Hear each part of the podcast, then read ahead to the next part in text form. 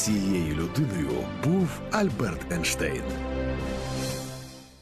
Добрий ранок. Ми в ефірі програми Громадського радіо. Сьогодні в нас одразу дві космічні теми.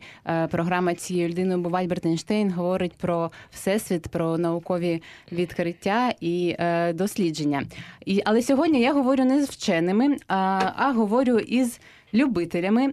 Це, можливо, вперше чи, може, вдруге за історію програми. Зараз у мене в гостях представники клубу любителів астрономії. Алекс Чубуков, астроном-аматор, чи е, аматор астрономії, як правильно, я весь час забуваю. Е, правильніше буде аматор астрономії. Добрий ранок, Алекс. І е, е, також Сергій Хоменко, лідер гурту «Олеум» і член клубу «Астрополіс». Астрополіс. Олеум і Астрополіс. Дякую. Так. Я перепитала перед ефіром, але тим не менш помилилася двічі. Отже, добрий ранок. Я ще хочу нагадати вам, любі слухачі, у вас є можливість нам дзвонити нуль вісімсот сімсот п'ятдесят чотириста дев'яносто, нуль вісімсот сімсот п'ятдесят чотириста дев'яносто, а також писати нам в Viber нуль шістдесят сім шістдесят сім чотириста чотири сімдесят шість, нуль шістдесят сім шістдесят сім чотириста чотири сімдесят шість, писати нам ваші питання і вашу зацікавленість. Можливо, ви хочете приєднатися до клубу любителів астрономії і дізнатися щось, що не прозвучить сьогодні в програмі. Отже, Алексу і Сергію, розкажіть, будь ласка, мабуть, почнемо з Сергія. Коли почався клуб? І, і що це взагалі таке? Клуб, клуб любителів астрономії? Клуб почався в двотисячному році. В принципі, і до того були якісь такі рухи в цей бік, але ну, вони нічим не закінчилися. А в двотисячному році при колишньому Палаці піонерів, який потім став Палацом дітей та юнацтва на Площі Слави, який знаходиться в Києві, таким хлопцем і співробітником цього палацу, як Олександр Лазійчук, було створено цей клуб. Він дуже довго хотів зробити щось подібне. До того він просто там викладав астрономію, гурток вів, от, як і я.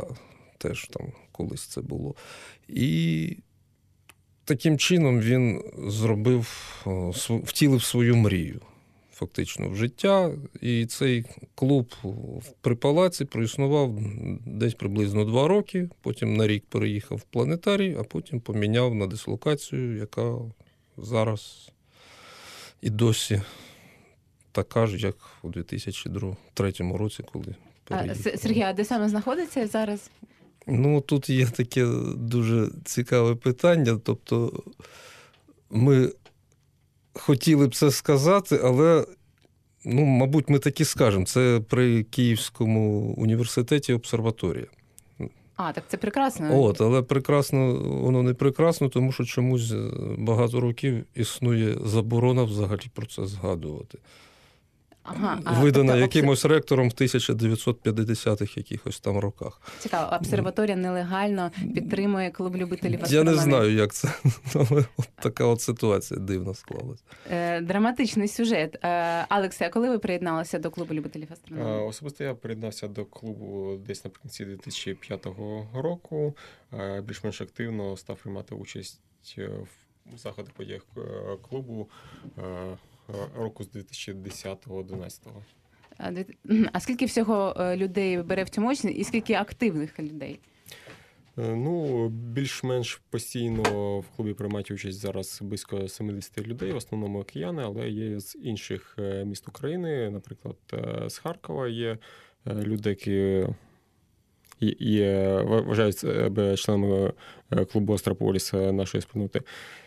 Є також багато різних клубів любителів астрономії в різних містах України, на місцях. Дуже активні клуби в Миколаєві, Дніпрі, Івано-Франківську та деяких інших містах. В принципі, вся ця любительська астрономічна спільнота між собою постійно на зв'язку, на комунікаціях. Періодично, зазвичай раз на рік проводяться якісь зльоти загальні, наприклад, найсвіжіший закінчився буквально позавчора. Це так звана конференція рівнодення, але, по суті, це зліт аматорів астрономії з усієї країни, поспілкуватися, розказати щось цікаве, один одному подивитися, проговорити про обладнання і так інше. Конференція рівнодення, на, який, на яку збираються любителі астрономії з усієї країни. Ну, не тільки країни, насправді, там навіть от білоруси приїжджали. Тобто вона навіть котре... міжнародна. Ну, фактично, можна і так назвати. А як пояснити людям, які взагалі до цього не мають жодного стосунку, що саме роблять любителі астрономії, тим більше на конференції? Як це... Я розумію, певні події, присвячені певним темам, так? А як виглядає конференція? Ну, скажімо так, це, по-перше, ну, неформальне спілкування, по-друге, це ще й можливість поділитися чимось, ну, своїми якимось досягненнями, своїми якимось там набутками, ну, я не знаю. Багато є тих, хто телескопи, наприклад, робить. Деякі не просто на зірки, наприклад, дивляться, а роблять доволі серйозні наукові дослідження. Тобто спостереження з, там, з подальшими якимось там обчисленнями. І, ну, бувають навіть відкриття. Тобто серед любителів дуже багато таких, які відкривають там малі планети, тобто астероїди, комети. Тобто це дуже великий відсоток саме серед любителів астрономії. Дякую, Сергію.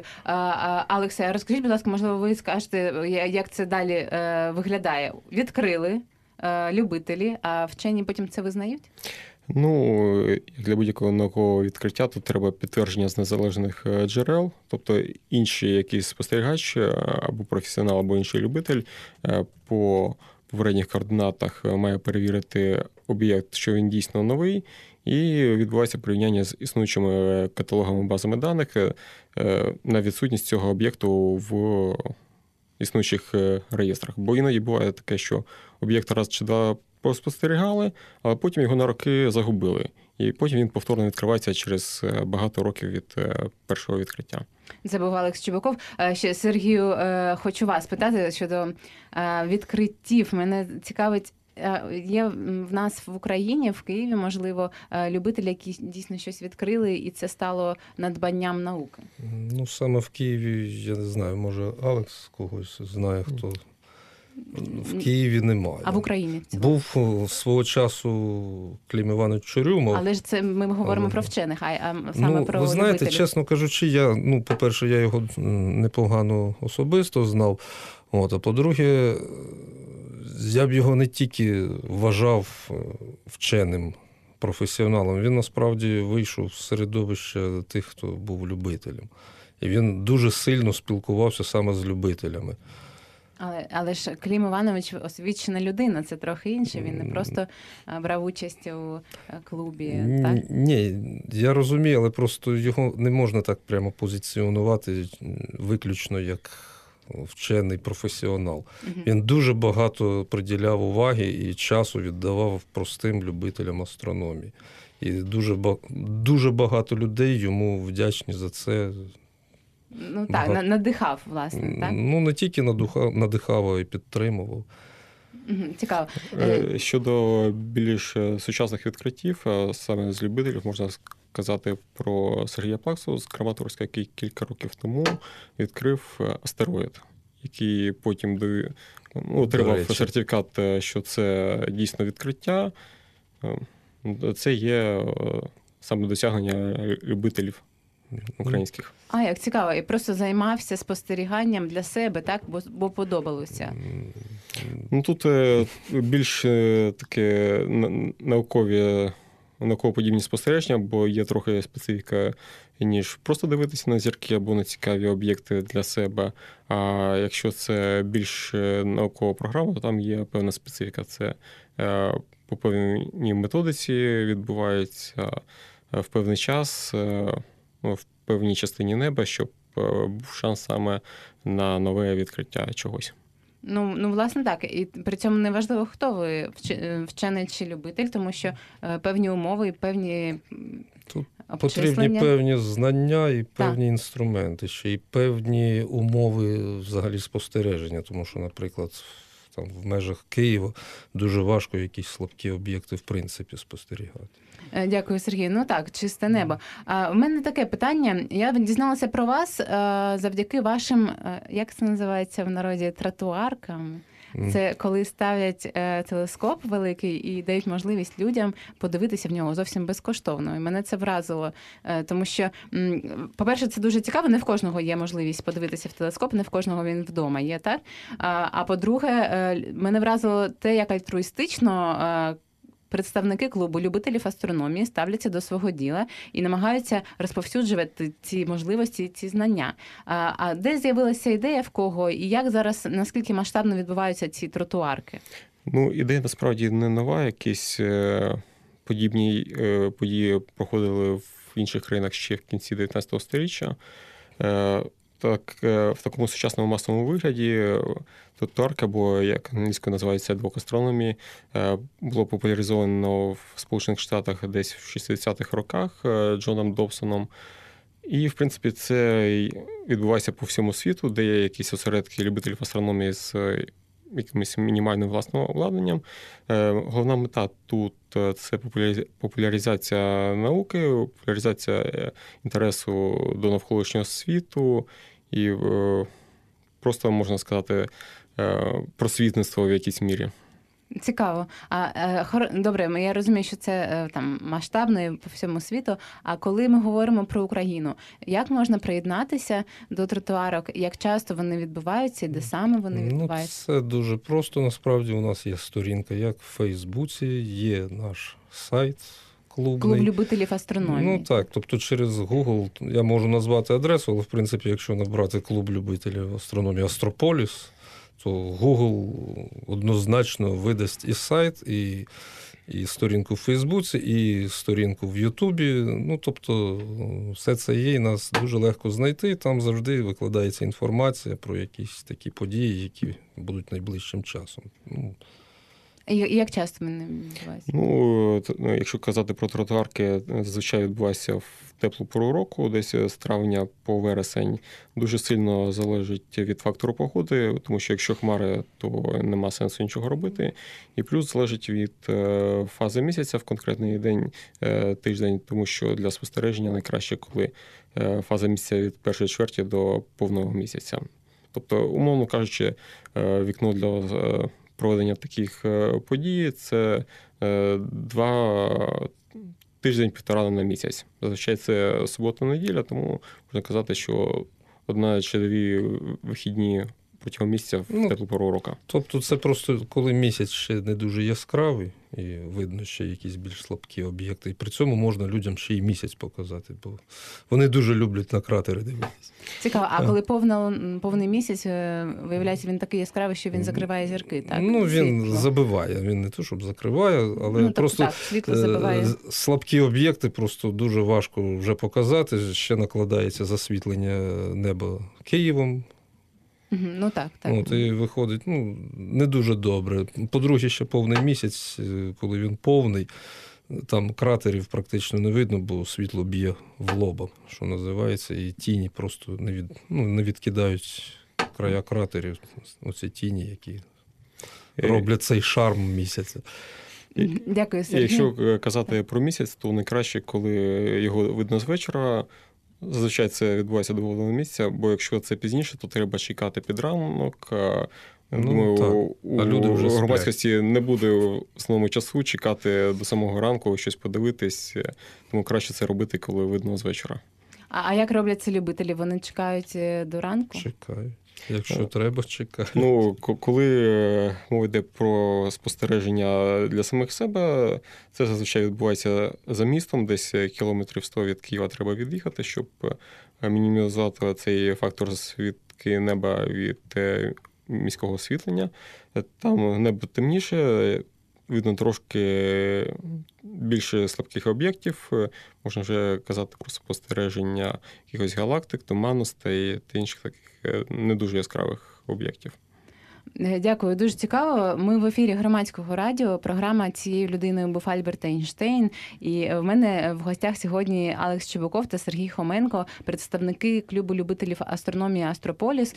І ми е, говоримо, ми говоримо про можливості приєднатися до цього клубу. І дізналася щойно, що відбувається навіть фестиваль, конференція рівнодення, де збираються представники різних клубів, певно, так, і обговорюють важливі питання. І в Україні, в Києві так само проходять різні заходи. А що, окрім тротуарок, у вас є? Ну, ми раз на тиждень клуб, в принципі, збирається. Деякі об'єкти просто подивитися, обговорити. Всякі такі от моменти. Ну, давайте представимо, Влас, власного що, життя, що, що я або... ніколи не була там, так? Ну, я, це правда, я ніколи не була, на жаль, на ваших заходах.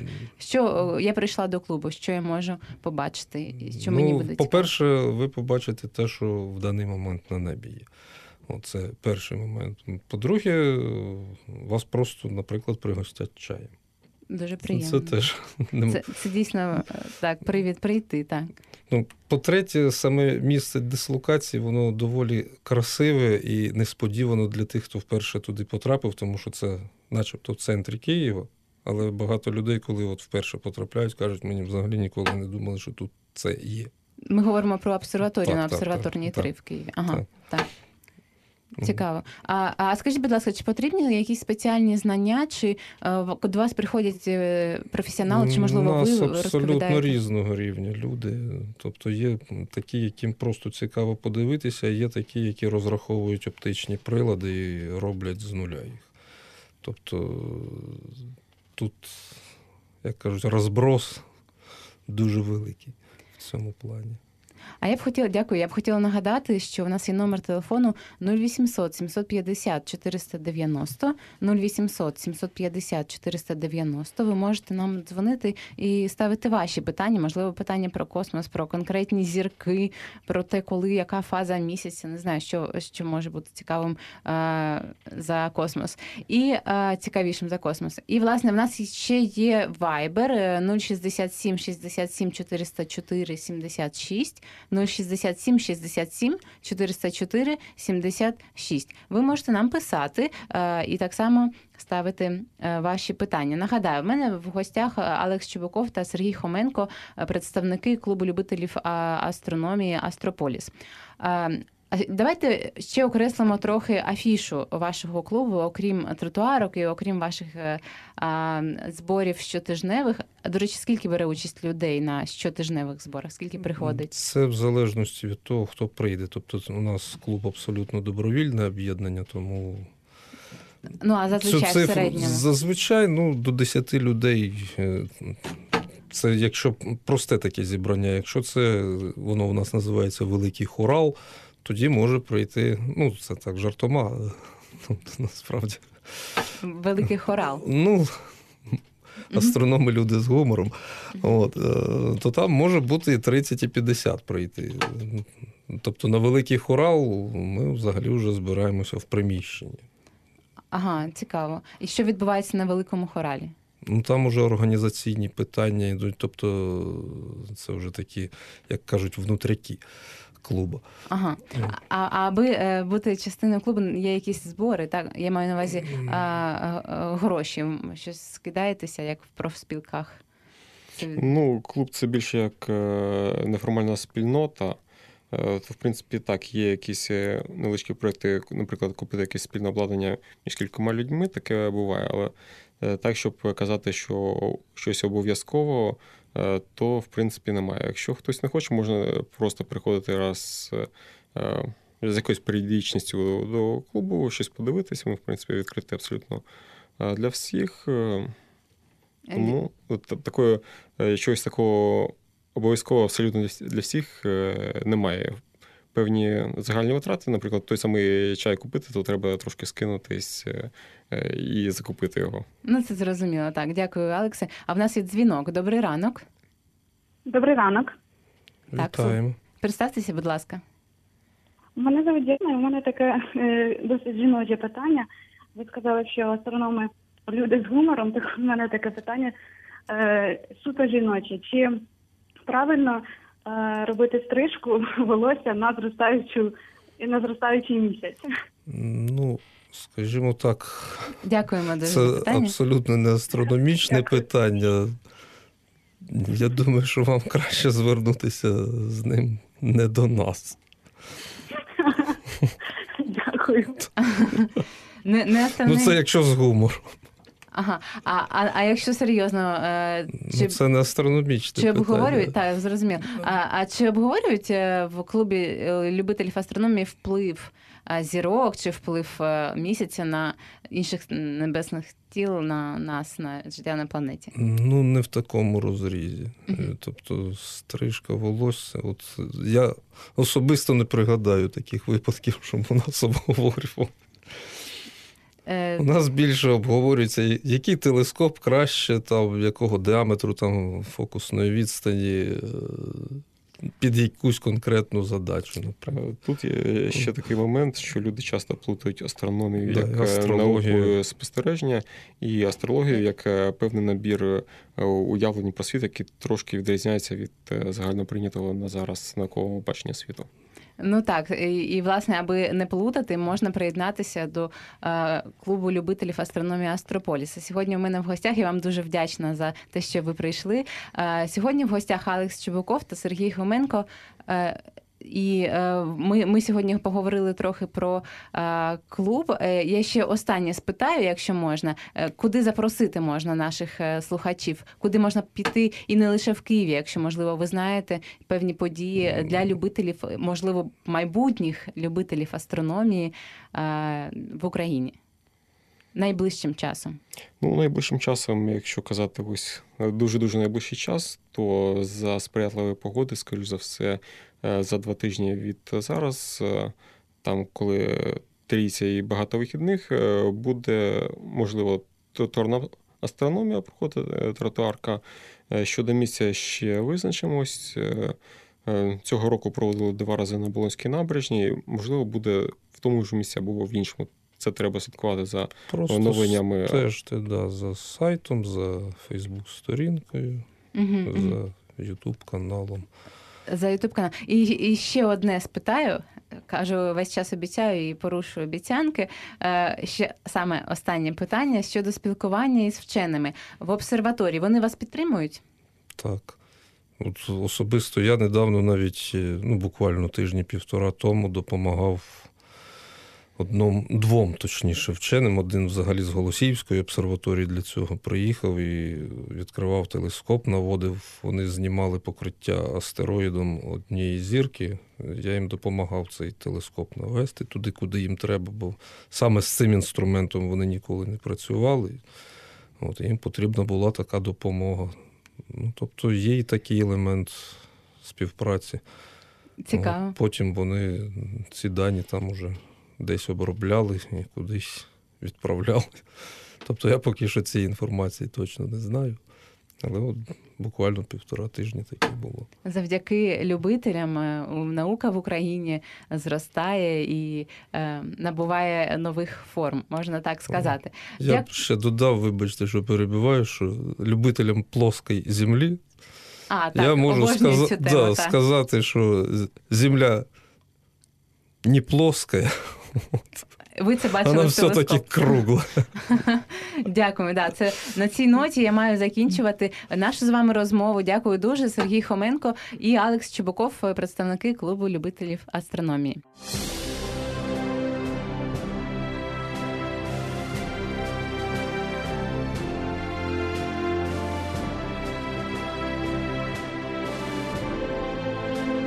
Цією людиною був Альберт Ейнштейн. А наша космічна програма триває. Мене звати Мір'ям Драгіна. В програмі «Цієї людини» був Альберт Ейнштейн. І друга частина. Щойно ми говорили з представниками клубу любителів астрономії. А зараз поговоримо з співзасновниками фонду «Одисей», які зараз влаштовують україно-польський хакатон за підтримки ЕСА. Добрий ранок. Доброго ранку. У мене в гостях Антон Маліновський та Василенко Мирослав.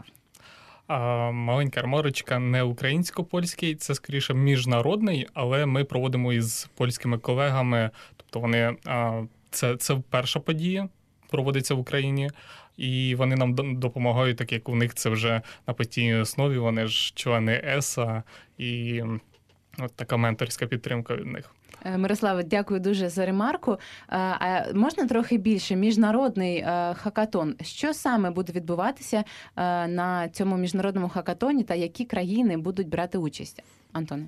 Угу. Ну, суть хакатонів взагалі мають знати всі. Це коли ви приходите, у вас нічого ще немає, але протягом дуже обмежених термінів ви створюєте щось, що можна оцінити, в що можна влити гроші інвесторам, і за що вас можна відправити в даному випадку у Францію на фінал. Тобто проєкт, який створюється в нашому випадку за двадцять чотири години. Ви... І, і саме у Францію? Фінал у Франції, так. Mm-hmm. Але перший етап, зрозуміло, що в Києві, в Україні. Це перший раз таке. Відповідно, ціль хакатону яка? Знайти собі команду, створити проєкт, бути щасливими з ним. Прекрасно. Мені подобається, як ви формулюєте. Зрозуміло, що в Києві. А це вперше відбувається хакатон? Саме цей, так. так. так. Тобто Act in Space – це перший раз в, і в Києві, і в Україні за сумісництвом. Але це взагалі щорічна подія на теренах Європейського Союзу і у світі. І наразі приймають участь тридцять сім е, країн. Дякую, Антоне. Мирослава, які країни беруть участь в хакатоні? Ну, можу сказати стосовно найбільших, тобто європейських, наприклад, Німеччина, Франція, а, м, США ніби, а, а, ні, а, Англія і ще декілька по Європі. Ну, загалом їх досить багато, але от таких активних учасників, можна сказати, п'ять-сім. Тобто ті, ті, які знаходяться близько до нас, наші партнери, в принципі, от схід, схід Європи. Тобто приїжджають спеціалісти з різних країн і разом створюють щось за двадцять чотири години. Чи правильно я розумію? Чи Ні, вони ведуть менторську підтримку? От... Можна сказати, перший раунд проводиться в країнах, тобто локально, тобто всередині країни. Так. Там збираються свої винахідники, стартапери, вони проводять там в різних містах. Якщо, наприклад, декілька міст бере участь, то вони проводять спочатку в кожному місті, а потім проводять один загальнонаціональний. А, а потім їдуть до Франції на кінцевий... кінцеве змагання. Угу, зрозуміло. А яка тема а, цього хакатону? Що саме будуть створювати? Вже відомо?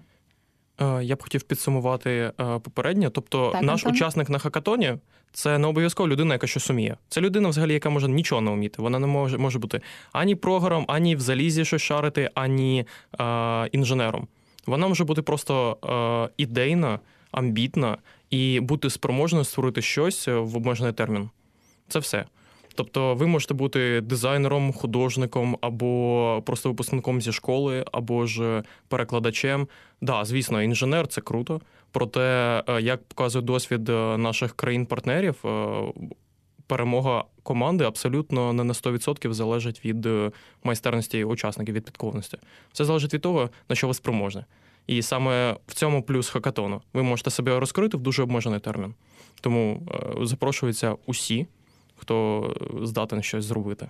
Хто взагалі хоче щось створювати, так? Абсолютно. Да, важливо. А щодо мети хакатону... А... Я не про мету mm-hmm. зараз питаю, а тема. Яка тема цього хакатону? Що конкретно а, те, мають створювати? Те, тема цьогорічного хакатону – це Big Data. Ага. По суті, дані просто. І ну, от в основному це буде використання даних із супутників. Ну, тобто в хакатоні є певна кількість завдань, вже створені партнерами. Тобто вам не треба видумувати щось неймовірне. От, наприклад, є завдання від Airbus створити певну роботизовану систему, яка буде там ремонтувати, наприклад, їхні супутники або там надсилати певні знімки із супутників до Землі. Угу. За допомогою даних треба створити цю систему, так? Так, ну це може бути додаток, це може бути якась роботизована система, яку вони, наприклад, встановлять, як, як ви її зробите, на супутник або встановлять десь на Землі. Тобто це от дві можливості. Або, або ж ви щось спрограмуєте, або ж ви зробите щось руками. Угу. Тобто партнери е, оголошують завдання. Ви, якщо вони ці завдання вам подобаються, ви їх робите, а за це отримуєте визнання, гроші, підтримку саме партнерів і організаторів.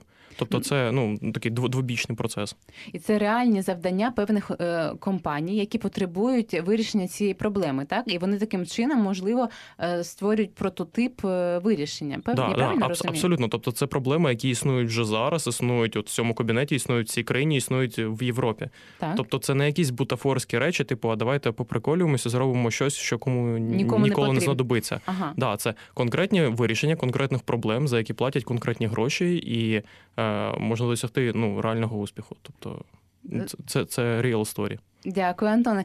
Зрозуміло. Нагадаю, ми в програмі «Цією людиною був Альберт Ейнштейн», і ви можете нам дзвонити. нуль вісімсот сімсот п'ятдесят чотириста дев'яносто, нуль вісімсот сімсот п'ятдесят чотириста дев'яносто. Ви можете ставити ваші питання стосовно е, найближчого цього космічного, можна його назвати космічним? Звісно. Хакатону, так, на якому можна буде взяти участь будь-кому, хто бажає щось створювати, неважливо якої спеціалізації, е, чим ви займаєтеся, чи ви інженер, чи ви студент, чи, можливо, ви тільки закінчили школу.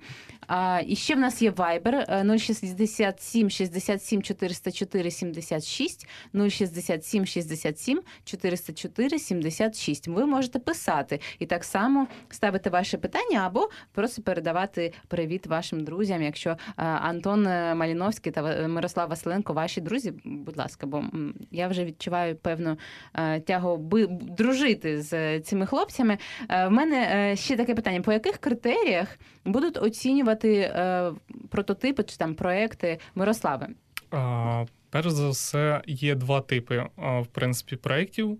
Тобто це некомерційні і комерційні. Тобто от в цих завданнях, наприклад, які вже партнери нам надали, вже розділено на декілька категоріями, тобто наскільки вони бізнес-орієнтовані чи ні. Це може бути, наприклад, використання цих даних супутників для вирішення якихось гуманітарних проблем, наприклад, освіти. Тобто це те, що не потребує одразу повернення інвестицій, чи, можливо, взагалі ніколи не потребує, так? Так, або не потрібне якесь застосування бізнес-моделі. Тобто ви можете це запропонувати, вам можуть дати якісь грантові кошти, і без проблем втілюйте свій проєкт.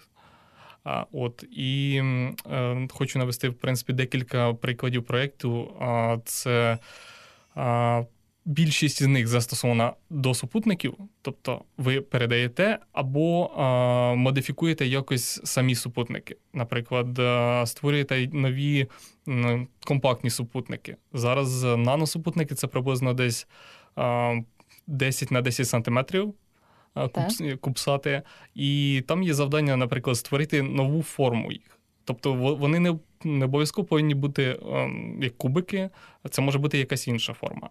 А, або е, робити регулярні знімки з високої роздільності е, наших міст із супутників. Як приклад. Тобто система, яка буде створювати регулярні знімки, так? Так, так. Ага, цікаво. А, а зараз всі супутники у формі кубиків? А, Ну, маленькі куб, куб, а, кубсати. Наносупутники, так, так. так. А, цікаво, я цього не знала. Тобто, да, принципово є от, чи один великий супутник, чи рій маленьких. Один великий супутник виконує одні функції, а рій маленьких – інші. Тобто, якщо ми кажемо про бігдата, то дуже-дуже потужними в ній є саме оці кубсатики. Не дивлячись на те, що там перша частина цього слова «куб», як сказав Мирослав, це не обов'язково вони кубічної форми. Ну, тобто ну, це вже... таке дизайнерське завдання, насправді, да? Аби форма... Воно поєднується з інженерними рішеннями, але тим не менш це... Ну, не знаю, от, от форма вашої руки – це дизайн чи функціональність? Це як взагалі? Дизайн, я вважаю. Ну, не знаю, я щоранку їм і думаю, що у неї так само крута функціональність. Ну, одне від іншого не відділяється. Ну, так, так, це... так, так само і там. Тобто, якщо ви зробите просто гарненький супутничок, який нічого не робитиме. Ну, зрозуміло, це, так, це... це поєднання певних... Да, да, да. Так, цікаво. Дякую. А щодо критеріїв, все ж таки повернемось до них. Якщо, зрозуміло, якщо це не... Якщо проєкт не спрямований на прибуток, в нього там одні критерії, певно, так? Бо він був корисний, необхідний людям, так, потрібний, так. так? А якщо він націлений, то він має відповідати... Ну, в принципі, рахується, тобто, бізнес-втілення. Угу. Можливо, не скільки якщо це бізнес-орієнтоване завдання, наскільки готова ваша модель проєкту, скільки ви зможете от зараз розповісти, хто ваша цільов... ваш цільовий ринок, хто буде купувати, хто буде посередниками і хто буде виробляти. Тобто у вас вже буде готова ця цепочка із потенційних покупців і підрядників. Але якщо завдання ставляться Airbus, наприклад, так, угу. то, можливо, в них вже є розуміння аудиторії і масштабів, як буде просуватися проєкт? Да, так, вони роблять для себе, тобто з сімдесят два завдань у Airbus лише десяток. Все інше це робить Європейське космічне агентство, у яких є просто перелік проблем, які було б непогано начебто вирішити. Так. І, ну, наприклад, логістичні проблеми.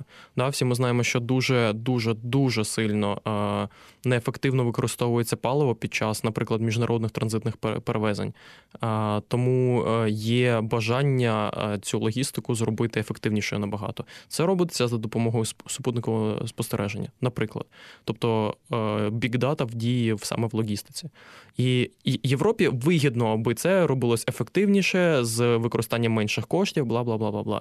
Але е, кому ми це будемо продавати рішення? Як ми його будемо продавати? Коли ми, ми його зробимо, вони ну, не можуть нам визначити. Це треба вираховувати власноруч. Ну, так, да, це, власне, і є перші кроки створення бізнесу. Тобто, коли ми розуміємо не тільки, що у нас є, а й для кого воно є, і коли воно буде трохи більшим, трохи кращим. Ну, ну і дуже головним критерієм є інновативність. Тому що е, неможливо в цій сфері знати про все. Тобто, хтось спеціаліст цінніший, хтось цінніший. Якісь е, хлопці у Франції щось роблять дуже тихенько, і про це ніхто не знає. Тому е, є дуже...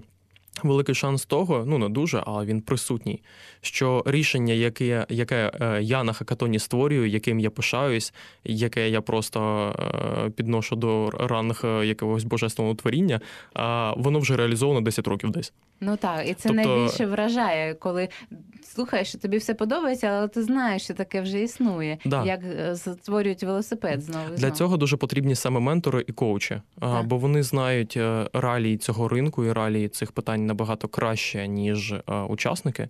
І вони завжди можуть коректувати, е, радити, е, щось е, допомагати саме інформативно, інформаційно учасникам. Тому що учасники роблять, у них вогонь, у них це від серця, вони хочуть просто творити. А ментори, вони більш е, такі скептичні, і вони саме допомагають оцінити це з точки зору реального світу. І от е, на перетині оцих двох, знаєте, палаючих сердець і знання, і народжуються прекрасні речі на цьому хакатоні. Дякую дуже, Антоне. А я нагадаю, у мене в гостях сьогодні Мирослав Василенко та Антон Маліновський, співзасновники фонду «Одисей». І е, ці хлопці створюють так само, точні, точніше, організовують міжнародний хакатон. Співорганізовують. За, співорганізовують, да. так, за підтримки ЕСА. Е, коли він буде, я навіть не спитала. Це двадцять п'яте - двадцять шосте травня, а от з третьої години дня двадцять п'ятого травня по третю годину двадцять шостого. А і він буде відбуватися в Києві? Так, він буде відбуватися на базі Національного авіаційного університету.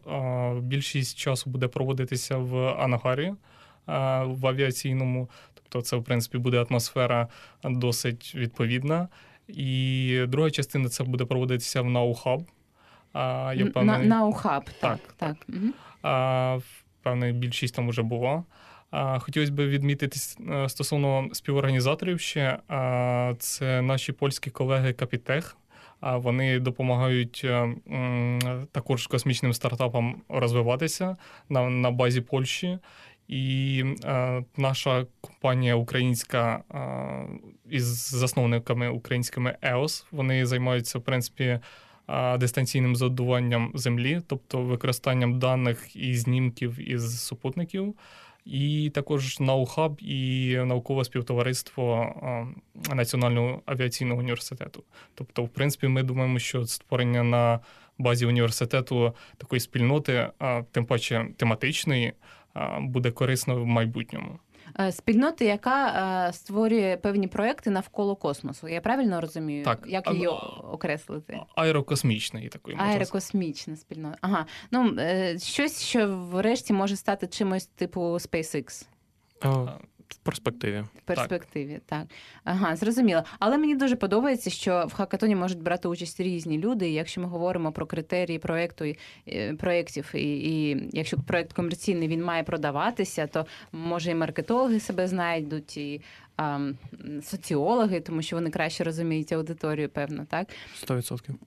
Урбаністи, насправді, зараз дуже потужна сфера, яка розвивається. Це на перетині бікдата і урбанізму. Тобто, як покращити наші міста за допомогою інформації, великого масиву інформації. Яку ми отримуємо зі супутників, так? В тому числі і з супутників, да. Тобто, в рамках цього проєкту, якщо ми поєднуємо космос і міста, ми отримуємо таку е- космічну урбаністику. Тобто, угу. Дякую, Антоне. А повертаючись до питання великих даних, де саме будуть брати наші учасники, ваші учасники хакатону, великі дані? По-перше, є дуже багато європейських супутників, які надають безкоштовні дані. От прямо зараз ви можете зайти на їхній сайт, наприклад, Copernicus, і завантажити от певні дані про атмосферу, знімки і тому подібне. Тобто, в принципі, це, можна сказати, така благодійність від Європейської космічної агенції зараз.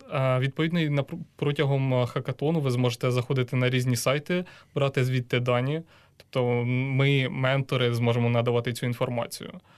Це відкрито і, відповідно, участь у хакатоні безкоштовна, тому що ми забули згадати, скільки багато призів, але... Участь чого, безкоштовна, чого? А отримати врешті що можна? Якщо а, ми, ви перемагаєте, наприклад, в Києві в хакатоні. Ви їдете у Францію на спейс-шоу. А якщо ви плюс до того вибираєте завдання, тобто виконували завдання певного партнера, і там є категорія от якогось подарунку спеціального, наприклад, участь а, в, такий тренувальний політ на Airbus триста двадцять, якщо не помиляюсь, в такому тренажері, на якому тренуються пілоти, то ви його також отримаєте. Буде ікс два такий. Або політ Zero Gravity. Тобто, ну, в літаку, в якому створюється ілюзія невагомості. Так само. Тобто ви обираєте завдання, ви його вирішуєте, отримуєте дуже цінні подарунки.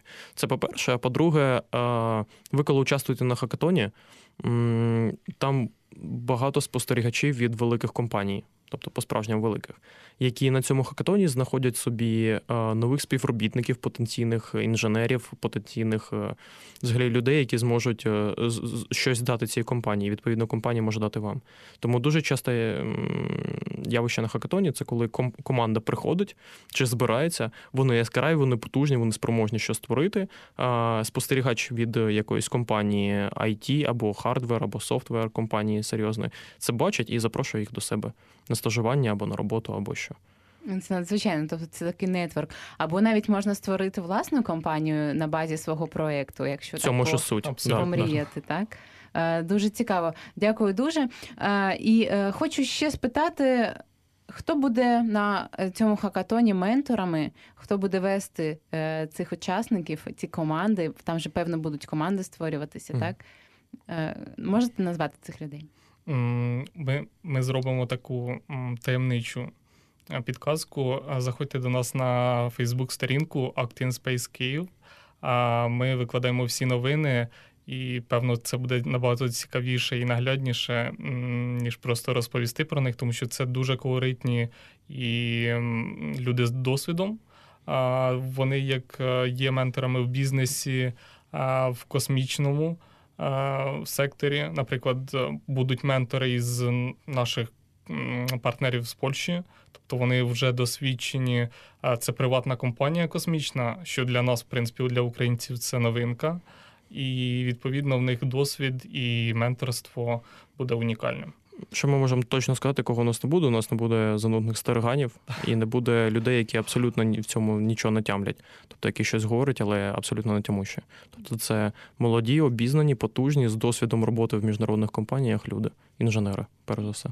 Молоді е, серцем, я б хотіла підкреслити. Сподіваюся, що серцем сто відсотків. Вік не має значення. Так? Ми не ейджисти, е, і на Громадському радіо підтримуємо ідею, що вік я, не я, має. Я про занудство, я кажу більше про занудство. Ага. Тобто, ну, угу. Так, так.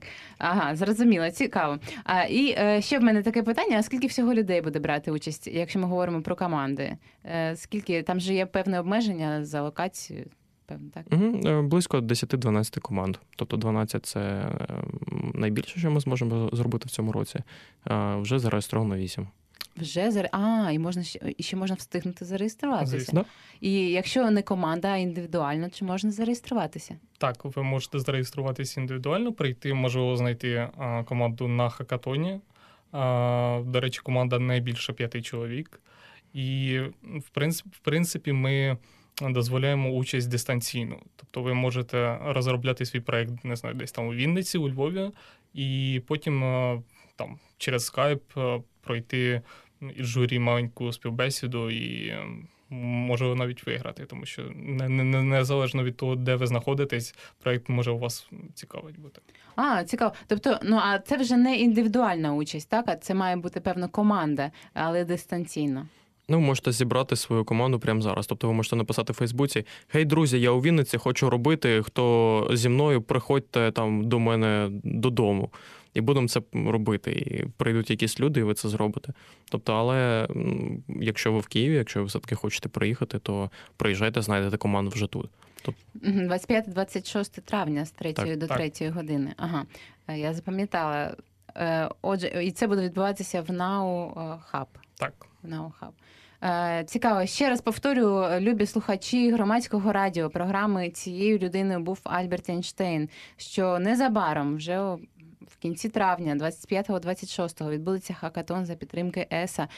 Космічний хакатон, в якому можуть взяти участь будь-хто з будь-якою спеціальності, спеціальністю, так, і створити власний проєкт, і, можливо, в майбутньому отримати роботу чи власну компанію, яка буде корисною і може бути і бізнес-проєктом, може бути проєктом необхідним людям, який, може, не приносить дохід, але отримує підтримку від е, певних організацій. Е, і в мене в гостях Антон Маліновський та Мирослав Василенко, співзасновники фонду «Одисей». Я, власне, про ваш фонд ще хочу спитати, якщо можна трохи розповісти, чим займається фонд. Основна наша мета, наша ціль – це бачити Україну в топ десять космічних держав світових у дві тисячі сороковому році. Угу. І для цього ми робимо шалену кількість різних речей, наприклад, проводимо хакатони і наукові популярні лекції. Тобто наша наразі така локальна мета – це популяризувати взагалі ідею космосу і науки в Україні.